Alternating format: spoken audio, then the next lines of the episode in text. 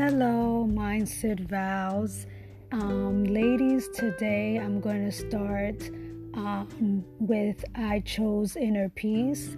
Um, if you haven't checked out my blog, please check it out at Enid's blog, content writing at wordpress.com.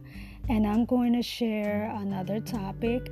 It's um, about inner peace is the new success. Now, inner peace is the new success, and success without inner peace isn't complete.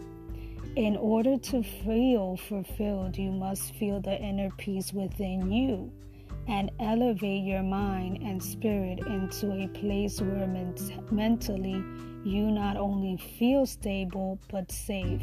So, yes, ladies, I'm breaking down how you can choose inner peace and how it can work better for you because honestly, success is one thing, but having peace along with success is a journey itself, don't you think, ladies?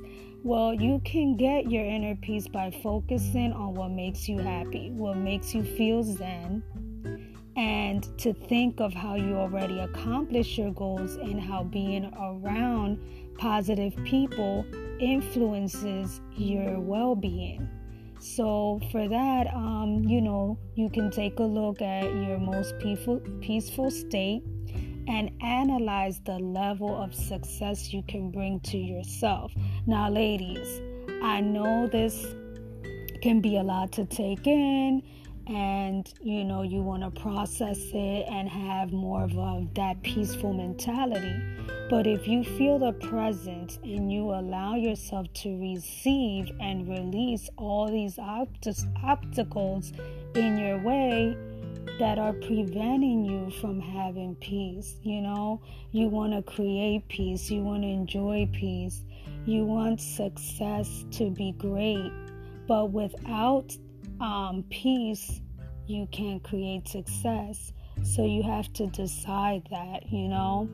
Um, I do want to open up that I do specialize in finding ways that you can create peace and you can have a more open way to receive it.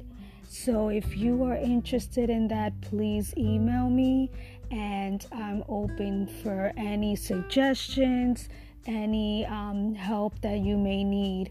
So, until next time, mindset vows, ladies. Bye.